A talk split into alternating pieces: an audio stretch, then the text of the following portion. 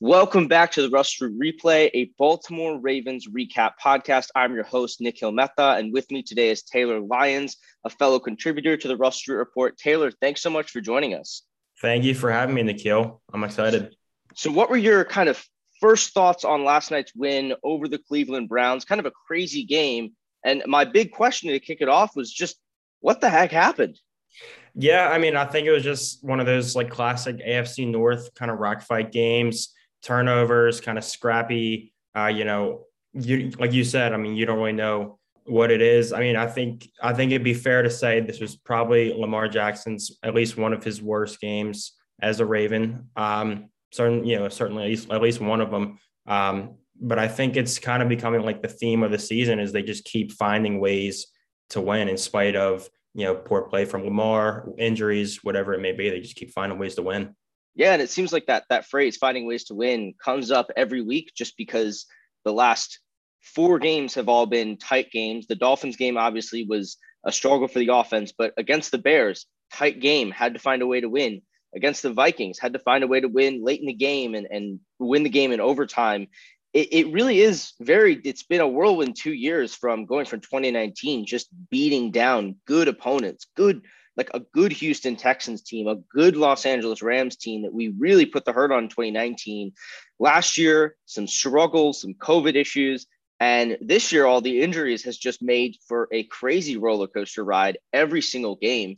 Um, and, and one thing I think that talk about finding ways to win and and the people who are responsible for that by and large are this coaching staff i feel like you know roman got some flack after the dolphins game but lamar i thought the play call against the blitz yesterday was great lamar lamar was better against the blitz than he was from a clean pocket wink martindale called a heck of a game with with calais campbell chris westry and jimmy smith all out Wink still found a way to just funnel the, to just force the Browns to try and win through the air, and they just couldn't do that.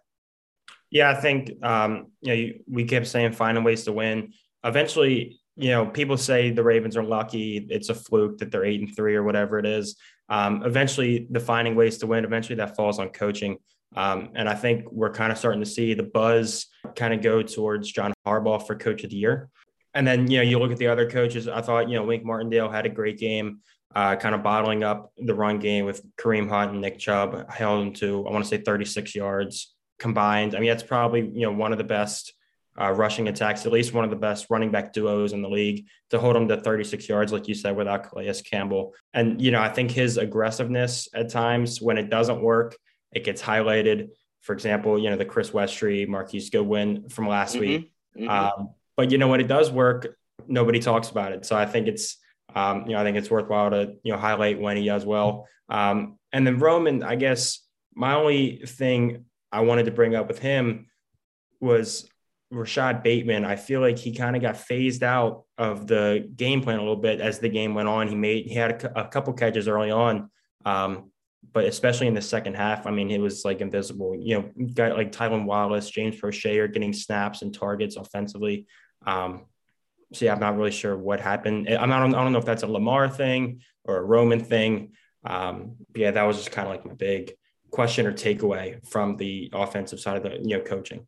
That was something I really noted too. And you know, I think one thing is just as they're getting later in the season, they're understanding how important their depth is, and that, yeah, they want to get guys like Wallace and Proche more snaps, even if it comes at the expense of Bateman. I also just think Roman making the adjustment and saying, "Hey, look, Lamar is just not at his A plus passing game, and we just need to control the ball." in the second half, and that's what they did. I mean, they even had a had a 17 play drive in the first half where they very just, long drives. Yeah, yeah, they just dominate the ball, and you just beat up that Cleveland front long enough, and late in the game, you're going to be able to just wear them down, which is exactly what they did. Uh, and I, you know, I just I, I'm just impressed. You know, you talk about Wink Martindale and the blitzing. I don't. I'm not sure this defensive coordinator who understands the ins and outs of his player personnel better than Wink. He just knows where to put guys and how to put them in the best position to succeed. I'm sure we're going to talk about Tyus Bowser in a second here, but that's one of the things that stands out is when you have a guy who's so versatile like that, he is such a good pass rusher that no one would blame Wink for just sending him to rush the quarterback every play. But Wink knows the benefit of having Bowser move around and show different looks because he can drop back into coverage. And it just makes it harder for quarterbacks to understand what the defense is going to do. I completely agree. Yeah, there's no one that knows his players better than uh, better than Wink does. Like you said, getting them in situations, uh, you know, to show the best of their abilities. Like you know, Ty Bowser is probably the best example of that. Moving on to our weekly categories, Raven of the game. I'll I'll go through my nominees. Mark Andrews has obviously got to be up there. Only four catches, but converted that for 65 yards and two of the biggest plays of the night that I'm sure we're going to talk about later as well. Tyus Bowser, who we just mentioned, he had the sack, he had the game-winning tackle, he was rushing the quarterback, he was playing, he was playing the run really well, he was dropping back in coverage really well. I, am not sure there's a better all-purpose outside linebacker in the NFL right now at playing at this high of a level than Tyus Bowser. Patrick Queen, who eight tackles, two of them for loss, like you said, holding the Browns to I believe it was under and it was I know it was under 50 yards. I think um yeah, they combined for 36, Hunt and Chubb. And you know, good tackling from Queen, good re- good job reading runs. Um, with another great game, six pressures, a sack, and forced that fumble and recovered it.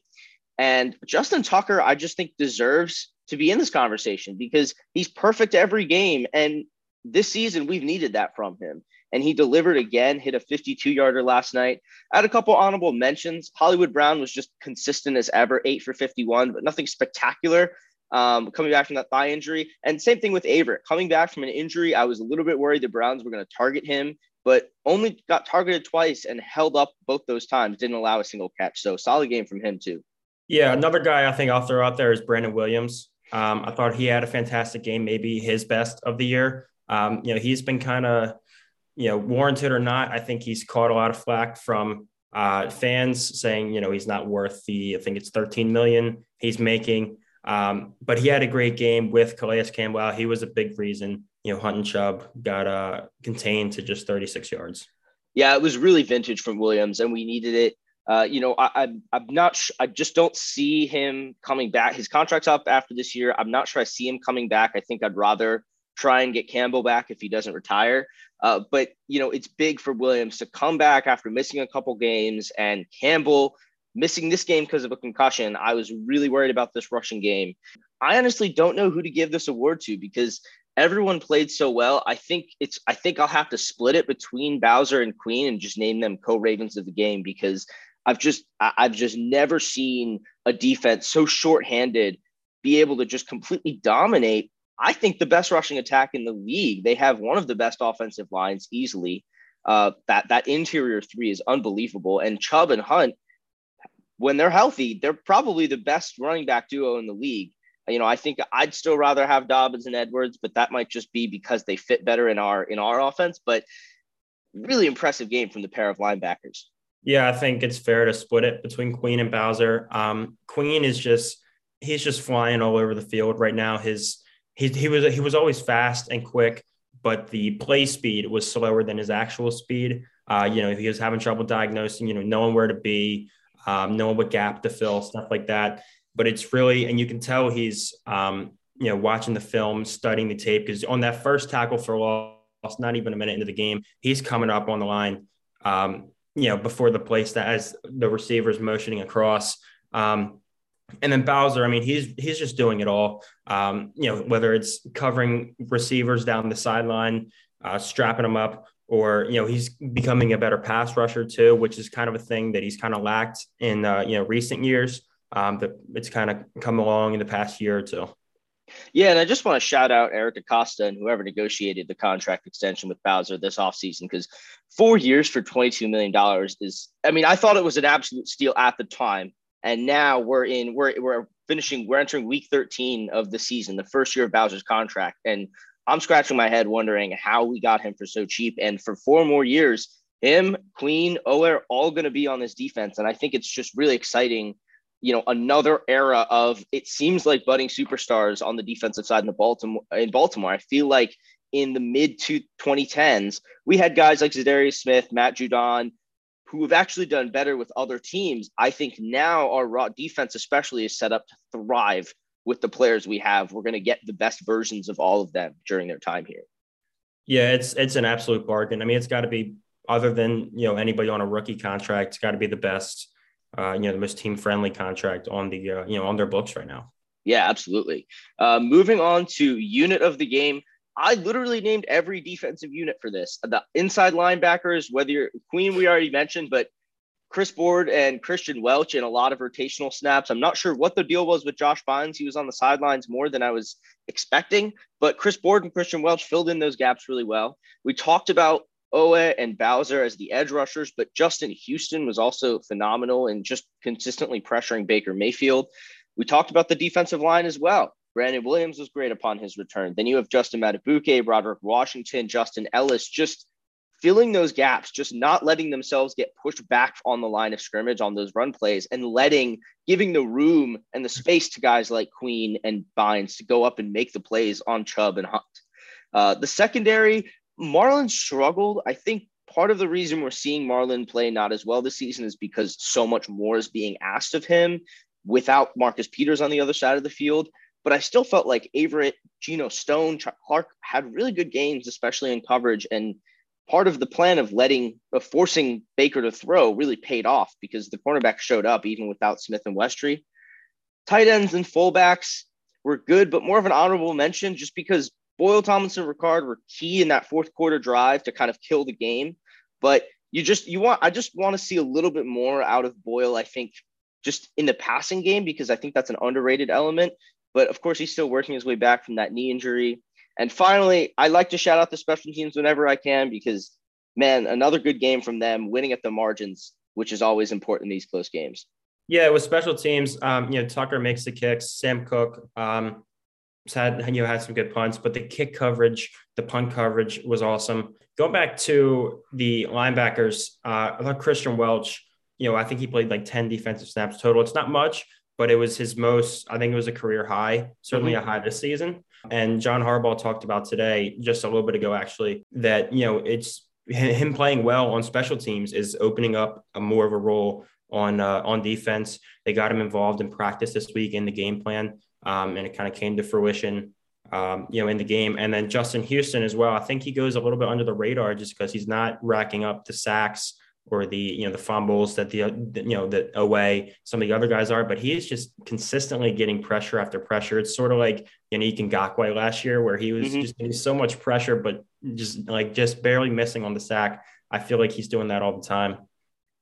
Yeah, you know, the other thing about Houston, a really underrated part of his game is just his ability to just play the run really well. He also was on some inside outside versatility yesterday, losing Pernell McPhee to injured reserve I think it was before the Bears game, made me wonder like on those on those passing downs, are we going to have you know kind of a smaller inside rusher like McPhee and Houston and Oweh have both been doing that, uh, which is I just think another good, especially for Oweh this early in his career to be able to get those reps under his belt.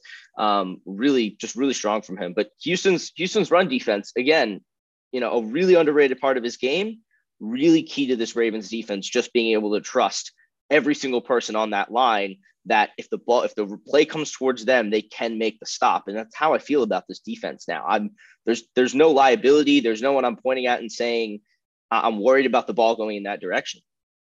I agree. Yeah. And then going back to another point you made with uh, nick boyle you'd like to see him get more involved in the receiving game. I think something like that will come as he you know gets more acclimated back into the offense and the game plan. Um, i think we actually saw his snaps kind of decrease this week from last week um, so maybe it's been a little more tougher than we could have thought coming back, uh, you know, being active on game days. Um, but yeah, hopefully, I mean, that's something that comes along in the, uh, you know, in a few weeks. Cause last year he, I, I felt like he was a really underrated receiver. Yeah, and and I and I think his prowess as a blocker, kind of in the same way as Ricard, makes teams overlook him coming as a as a target out of uh, uh, you know whether it's out of the backfield or off the line of scrimmage. But I think another thing is all the talent we have at wide receiver now you know, when we do run passing plays, I understand why the offense, why, why Roman and and you know the wide receivers coach and the pass game specialist Tee Martin and Keith Williams, they want to get Proche and Wallace out there more, uh, and Duvernay just as a few examples because those guys can really develop into really reliable receivers for us, I think. And yeah, they're still definitely better receivers than Boyle, even though he is kind of an underrated pass catcher. Could you? So I found this really hard. I, I'm not sure I could nail down. I think I have to give the edge rushers, the edge out the outside linebackers, the, the unit of the game, just because they were the consistently the best. But I just thought this was the defense's game all the way through. Yeah, I mean, maybe if you can cheat a little bit, just say just like the defensive front in general from the yeah the front seven, the line, the edge rushers, and then the inside linebackers. Yeah, absolutely. Just really impressive game and and bodes well for for the rest of the season to see this from especially from the front seven with had they've had a lot of rotations, a lot of injuries, and and just being able to to just execute these these game plans against a tough offense. It's big. It's a big confidence builder too for a tough stretch in the rest of the season. Yeah, I think uh, the defense is really starting to just come into its own. Uh, we saw, you know, in the beginning of the year, kind of struggled a little bit, and they're still giving up, you know, the occasional big play. Uh, they had some this, you know, yesterday as well. Um, fortunately, none of them, you know, ended up hurting them. Um, but yeah, I mean, the defense is coming into its own, and, and it's starting up front. Yeah, it felt like a very throwback Ravens game. Ravens defense led effort last night. Um, moving on to play of the game you, you have those two Andrews plays on that drive to kick off uh, to kick off the second half that were just huge. The the one was the 39 yarder on on third down that he caught with one hand, and the other was the touchdown where Lamar Jackson is somehow finding buying time with Myles Garrett and and Clowney chasing him, and just manages to get enough on that ball to get it all the way to the end zone. And their chemistry is just so good, and it's it's insane. I, it's it's Mahomes Kelsey level chemistry now you're seeing between the two of them, and they, I mean they they were really that drive. They were the offense on that drive. Uh, yeah, I also had Queens. I was, uh, like I was just gonna say, it's really like the perfect example of like the backyard style football that Lamar Jackson plays, just running around, uh, you know, staying alive long enough to find Andrews open. Yeah, and and he he did that on the first play too. He was kind of rolling back to his left, and he, he got, I think, almost 50 yards under that ball, throwing off his back foot. And another kind of underrated part of his game is he's able to get just enough oomph on those scramble drills so that they're not falling short um, and, and, and causing interceptions. Of course, he did have that one underthrown interception that, that I'm sure we'll get to later in the uh, bad decisions part of this uh, part of the show. Uh, I also had Queen's tackle for loss in that first drive, like you mentioned. He seems to have a really good awareness of how how opposing teams use motion. This is the second or third game in a row that I've seen him jump a play based on reading the pre-snap motion. And like you said, that processing speed catching up to his actual foot speed is just insane. I mean, you have Ray Lewis in the house last night at the stadium hyping up, and Patrick Queen is making these Ray Lewis style plays where he's just getting in the backfield and ending the plays before they can even begin. And I also had Oweh's forced fumble on the trick play with Jarvis Landry lined up as the quarterback. You know, trick plays, it's tough for an aggressive Ravens defense. Trick plays are, are, a good way to try to catch this defense off guard, but they just stayed really, everyone stayed really committed to their assignments. They didn't let the weird alignment throw them off. And Oweh was just hustling for the ball. Yeah, we've seen that uh, in years past. Trick plays, uh, you know, kind of kind of hurt us, uh, you know, more than most teams, just because how aggressive they are. Yeah, and, and I think I think one thing that I've noticed is just the the aggressiveness of the defense. Not that it's been reined in, but I think they're just playing a little bit smarter in the excuse me in their last couple games and just not letting you know guys get behind them for big gains I've I just noticed a couple plays this time where, yeah, Jarvis Landry you might have caught a 20, 20 past 20, 25 yards down the field, but he wasn't behind our whole defense. And I think even small changes like that are a big reason why we're really rounding into form to close out the year. Yeah, um, they just not letting guys get behind you, keeping everything in front of you from you know the safety and cornerback standpoint. Yeah, and then you know, solid open field tackling has, has, played a has played a role in the turnaround the last few weeks as well. Um, but it's strange on a night that was so defensive oriented. I, I, can't help but give play of the game to that that Andrews touchdown. It was just, I mean, it was a 30. It, it traveled, I think, about 37 yards in the air to gain thir- to gain 13 yards for a touchdown. And it's the kind of play that I'm not sure there are any other quarterbacks in the NFL can make, even on like you were saying, one of the worst nights of his career, the fact that Jackson still has that belief in himself, that trust in Mark Andrews to just come out firing in the second half, it, it's it's great. Yeah, I think um, you know, like you said, on a night the defense really dominated. It's a little ironic the play of the games coming from the offense, but I mean that drive and that touchdown, uh, you know, was ultimately the difference in the score. Yeah, second week in a row that and, and Andrews the play before it's the second week in a row that he's had a a really tough one-handed catch that I don't know how how there's I don't see a tight end in the NFL that's playing better than Andrews is right now. I mean, he, he's just and and and after playing so well the past two years, realizing that he's got more elements to his game, more to come. I mean, he's been really underrated even as a blocker this season. So just super impressive from him again and again. Just last week, he he knew he had to be the safety blanket last week for Huntley, and he was that early in the game. And this week, his quarterback struggling. Those interceptions, a lot of those were thrown targeting Andrews, but Andrews is still just Lamar's guy. Yeah, he's. I mean, he, he's really taken his play to another level this year, and especially the blocking. Like you said, he's become really underrated blocker. Um, and he's always been kind of that safety blanket, the guy that's you know going to reel in the bad passes, the off-target ones with one hand. He's going to bring them down, um, and you know he he did that again. Yeah, huge props to him, and again, so glad that they got him extended, and that Lamar's going to be able to throw to him for a couple more years. Um, moving on to the back to practice award, I think this one's pretty easy. It's just Lamar his his ball placement, and it's not even like not even bad decisions. So you know you have the the one interception that was thrown inside of Andrews when it should have been thrown outside. He owned that one. He underthrew Andrews on another. There was one that was tipped. And the last one, I can't remember exactly what happened. But basically, it's just ball placement. I, I actually don't think he's making terrible decisions in terms of where he's throwing the ball and when he's throwing it. I just think it's smaller things like ball placement that he just has to put his receivers in a better chance to a better spot to make the play because it's not like the Browns who was throwing it right to the Browns. They had to make some tough catches, and one of them definitely wasn't a catch um, to make those interceptions. But you know, it's those little things that his ball placement has been a lot better this season than we've seen in year past. It was weird to see him regress so much. Yeah, uh, you know, like you said, the guys are there, the reads are there, the guys are open. Um, you just gotta, you know, you just gotta hit them. Um, and it's it seems like it's really the shorter ones that are kind of you know tripping him up a little bit. Seems like you know he's gotten better um, on the deep ball. Um, you know, with the shorter, you know, the shorter the intermediate stuff, it seems like that's where he's really struggling with the ball placement, getting it where it needs to be. Yeah, I mean, he had a beautiful deep ball to Hollywood Brown. It was really good coverage by I think Denzel Ward, and that's why the play didn't quite work out. Um, but he had a really beautiful deep ball that was thrown in the one spot that Ward couldn't get to it and Brown could. And he's able to do that when he's targeting guys down the sideline. But it now it's it just feels like when he's when he's looking over the middle, it's little things in ball placement that he's got to work on. You know, I also would just I would just like better run blocking. I'm not I, I don't think Ben Powers is the guy at left guard. I, have lost faith in Ben Powers this season. I'm, I'm looking for either Tyre Phillips to get back in there or if Ben Cleveland is fully healthy and ready to play, I, I, want Ben Cleveland to at least start rotating back in like he was earlier in the season because whether or not he's a huge upgrade over Powers, it's important for him to get those snaps and get those in-game reps.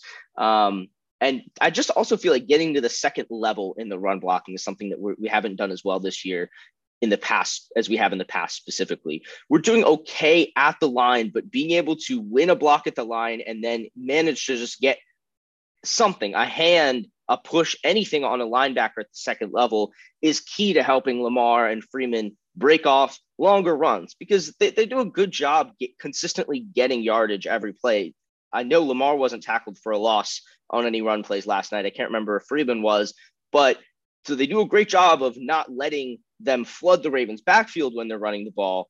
Opponents flood the Ravens backfield but they're not doing a great job of pushing upfield to kind of break off some of the bigger runs that we're used to. And obviously, that also has to do with the injuries, not having Dobbins and Edwards, who are really good at breaking tackles at the second level. Um, Freeman Freeman is showing a lot of juice at finding holes and, and getting a couple yards past the line of scrimmage when it seems like he won't, but he's not really great at breaking off those longer runs. Uh, but still, all things considered with the injuries, it was actually not a terrible performance from the offensive line against a pretty good front.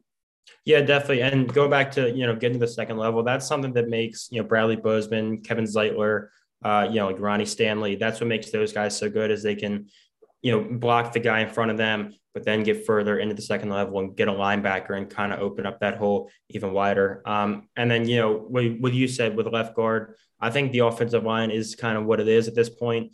Uh, you know, no one's really coming back uh, you know, from injury at this point. Every it's you know what it, it is what it is. Um, and then at left guard, yeah, I would. I mean, I would like to see Cleveland kind of you know at least rotate in there like he was uh, you know before he got hurt, and then maybe take over that role full time. Um, but yeah, like you said, Powers. I don't think Ben Powers is the uh, you know is the guy there.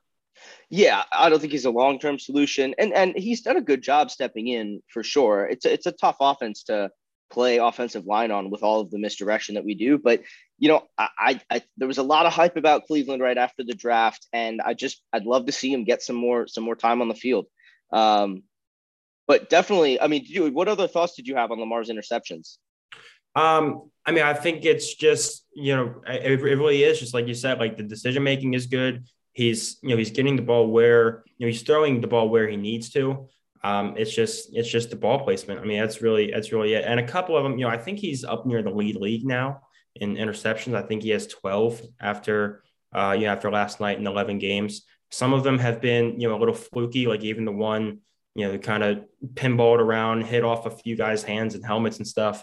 Um, but yeah, I think it's really just kind of you know, just the ball placement, just getting it, you know, like the Andrews one, throwing it outside, uh, not inside. Yeah, and, and it's it's fixable stuff, and I think that's why I'm not yeah. sounding the alarm bells. And and we've seen him improve as a passer so much, even just this season in, in games. And and so you know, it's something to monitor, but it's not something I'm necessarily sounding the alarm bells about.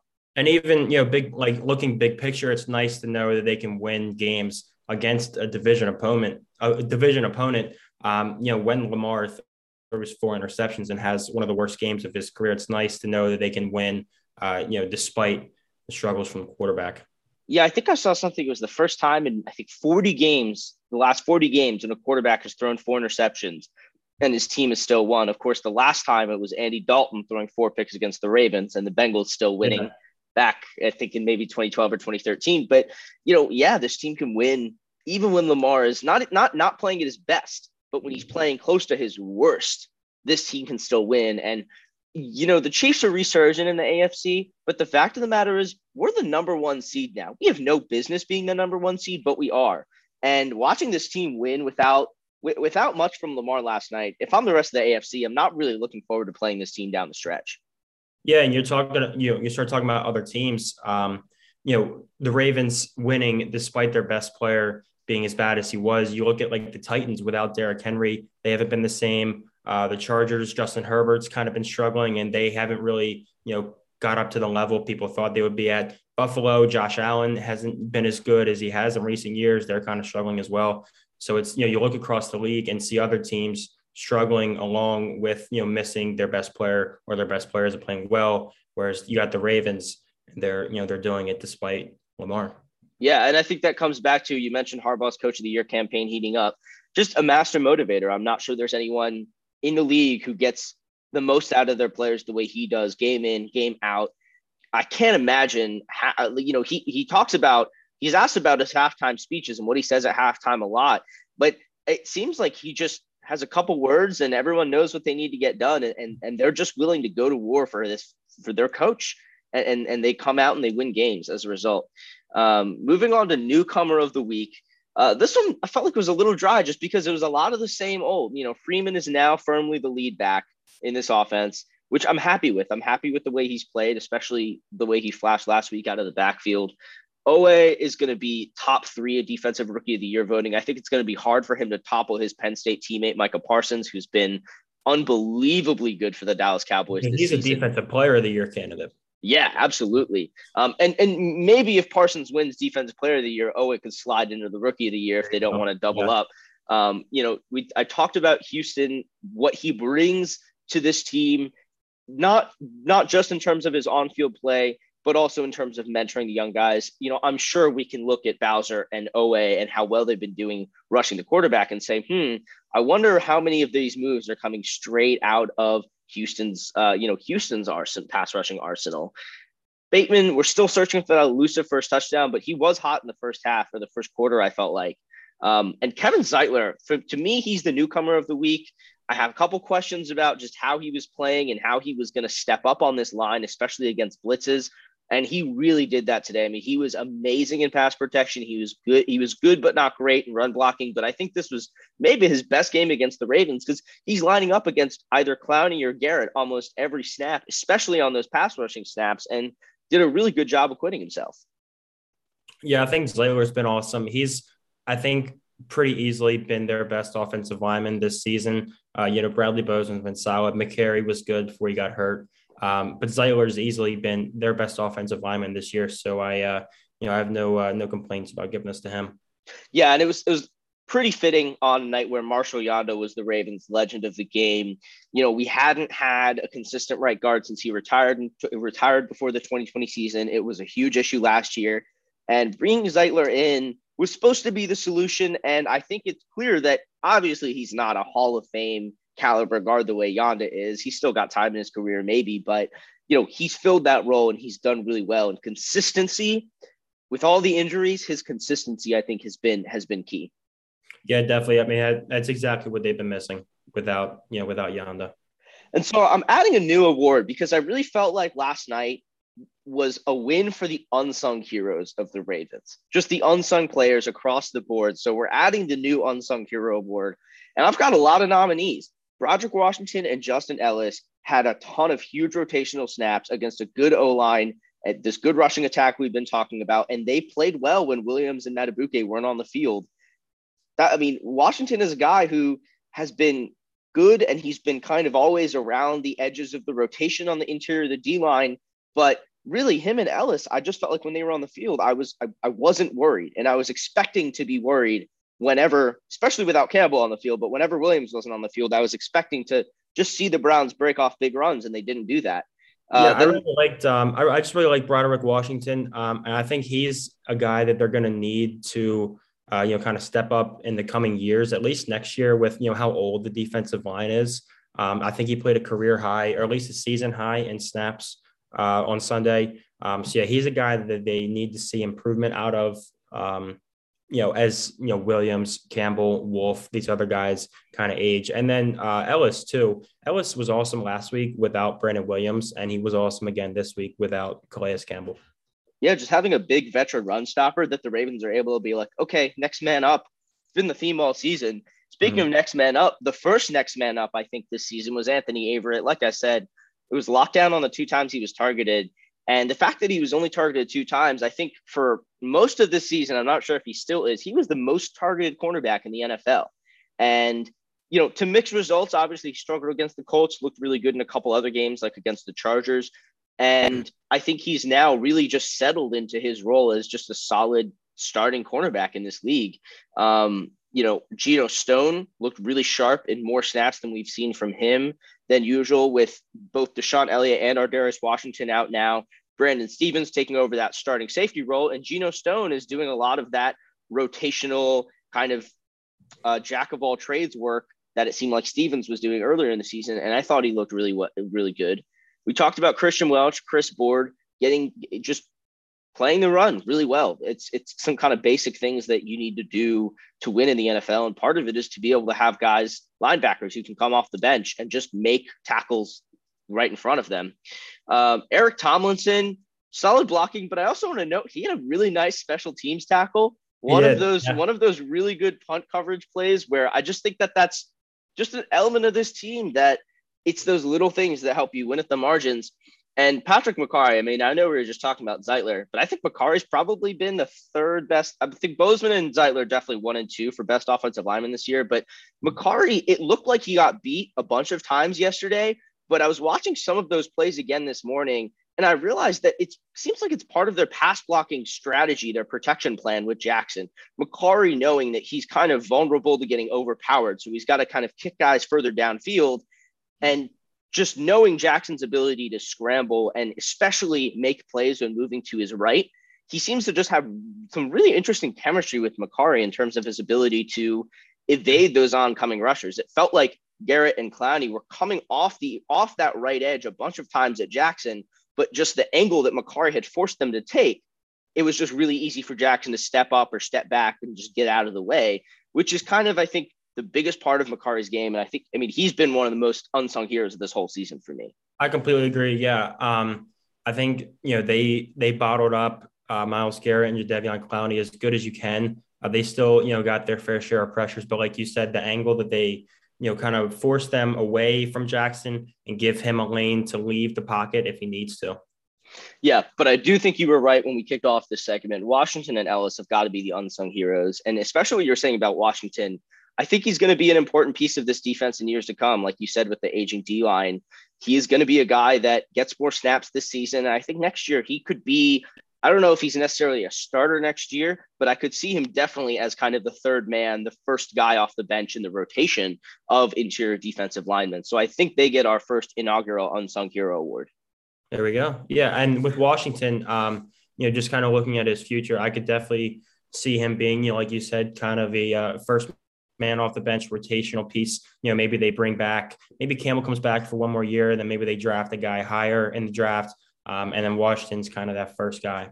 Yeah, we, we've we've developed interior defensive line talent in the past. Michael Pierce is a really good example of a. I believe he was undrafted and just was. really honed his craft in Baltimore. And now he's now he's a pretty good nose tackle for the Vikings. And I kind of see Washington being able to again, I don't know if it's going to be on the Ravens or not, but I just think that he will be a solid player in this league for a long time, especially getting all of these reps alongside Campbell and Williams. And, you know, when he, you know, just being in the same, you know, position group as, as Derek Wolfe, a guy who's been really good in this league for a long time. I, I think it bodes well for his future. I'm, I'm, I'm actually really excited to see what he can do. Yeah, I mean, there's there's really no better guys to learn from than Campbell Williams and Wolfe, the guys that have, you know, Wolfe's kind of been around the block a little bit. So is Campbell. Uh, Campbell's played at you know a Pro Bowl, All Pro level for a decade now. Uh, Williams is one of the best defensive linemen in team history. Um, so yeah, it's really a perfect kind of crop of veterans to learn from. To that, hopefully a year or two from now, kind of take over for them. Yeah, and I think again goes out to the coaching and personnel development. I can't can't rave enough about this team sometimes. Uh, the Mile High Miracle ridiculous Ravens moment of the week. I, I bet we're gonna have a lot to talk about here because it was such a weird, weird game. Either of the Andrews plays were those kind of miraculous passes that I guess in the Joe Flacco era we were less used to, and we're becoming pretty used to now with Lamar just being able to evade two of the best pass rushers in the game to find Andrews down the field, uh, you know, twice in four plays.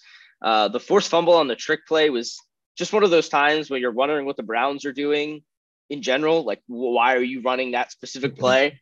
Um, Baker Baker's fumble. I watched this. I don't think any Raven got credit for forcing that fumble. It looked like the ball just straight up fell out of his hands. It slipped out. It looks like, yeah, I don't know if anybody did get credit for that.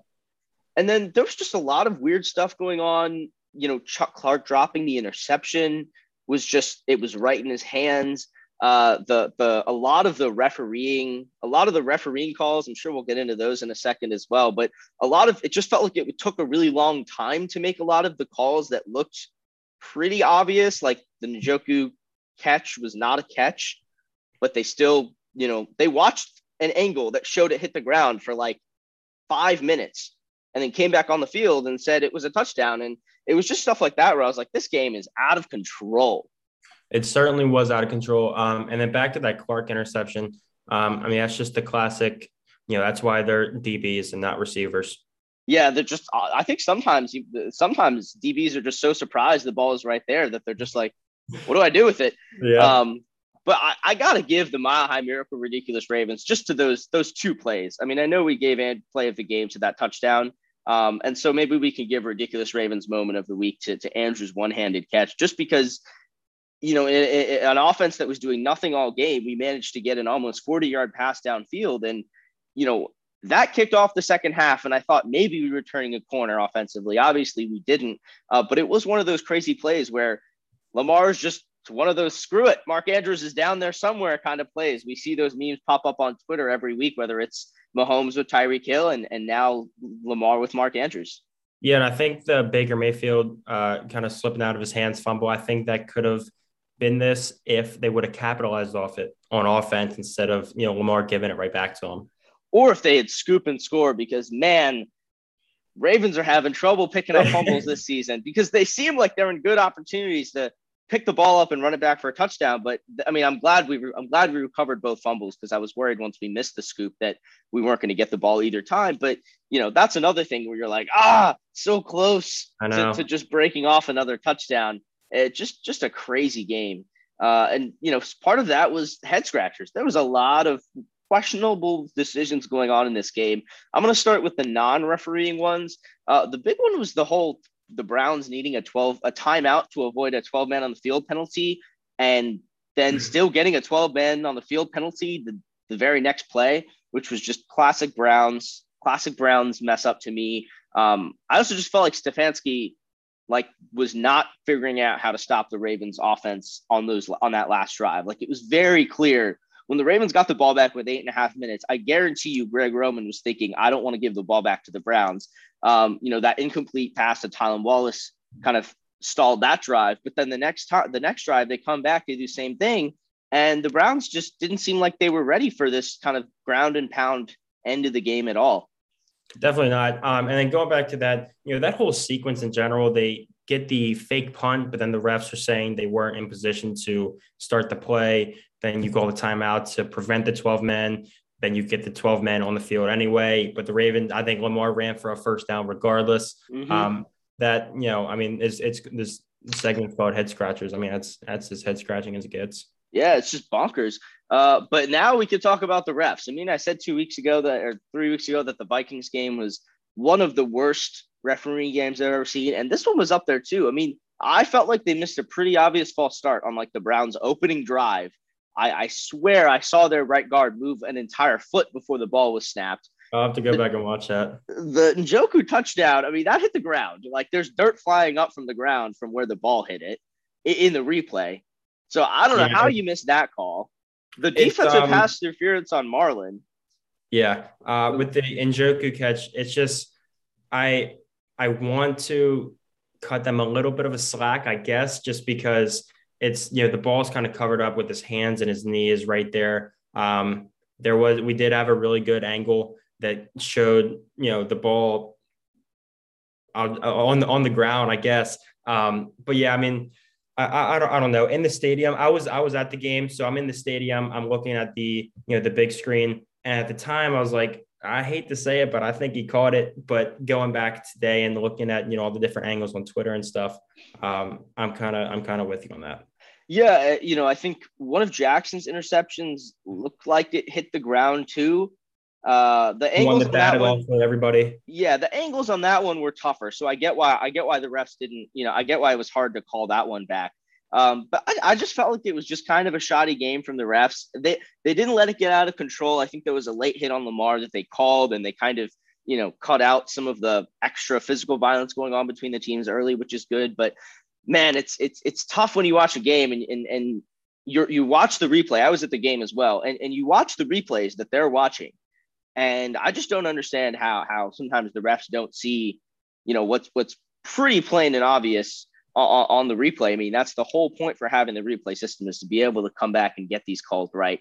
Um, and to me, that's the big head scratcher. I, I don't know. I'd, I'd love to see a better explanation from the officiating from, from NFL officiating, other than you know it was inconclusive evidence because you know I can point and show you where the conclusive evidence is when the ball hits the ground just some explanation why that's not enough. Whether it's hey, you know, Njoku's glove or you know his his knee or whatever obscured the view, something like something more detailed than just it was inconclusive. So yeah, and I think that's exactly what they told um, Harbaugh. I think they, I think he said at his presser today that that's what they told him. They just said it was inconclusive evidence to to overturn it.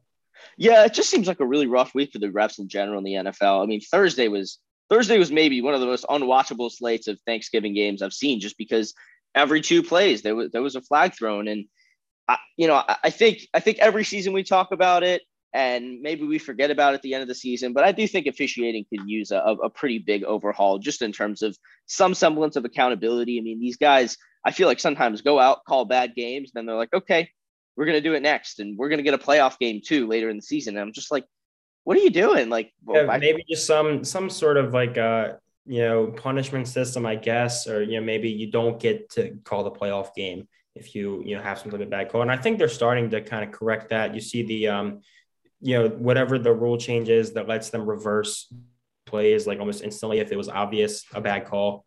So yeah, and I think they've used that well. But even just like you know, reporters getting the chance to ask referees or you know some officiating, uh, you know, authority in the NFL some questions, I just think would go a long way, especially in terms of improving the product for the fans. Just you know, helping show some accountability is really what fans want. I don't, I'm not sure any fan can reasonably expect a hundred percent perfect call every game.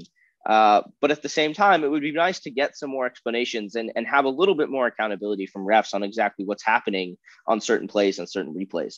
I think that would be a great idea, letting the media talk to them. Like just you, like you said, just holding them accountable, just getting some sort of explanation from them other than it was inconclusive evidence. Yeah, because you know the media, you know, they asked Harbaugh about that call today, and Harbaugh can only say what the refs told him. Uh, but you know, I'd love to hear just out of curiosity's sake, just knowing for the future when I'm watching and I'm not in the middle of a game losing my mind because the ball looked like it hit the ground and understanding more, you know, why refs are going to make a call one way or the other. But to me, that was a head scratcher of the week. I agree. Yeah.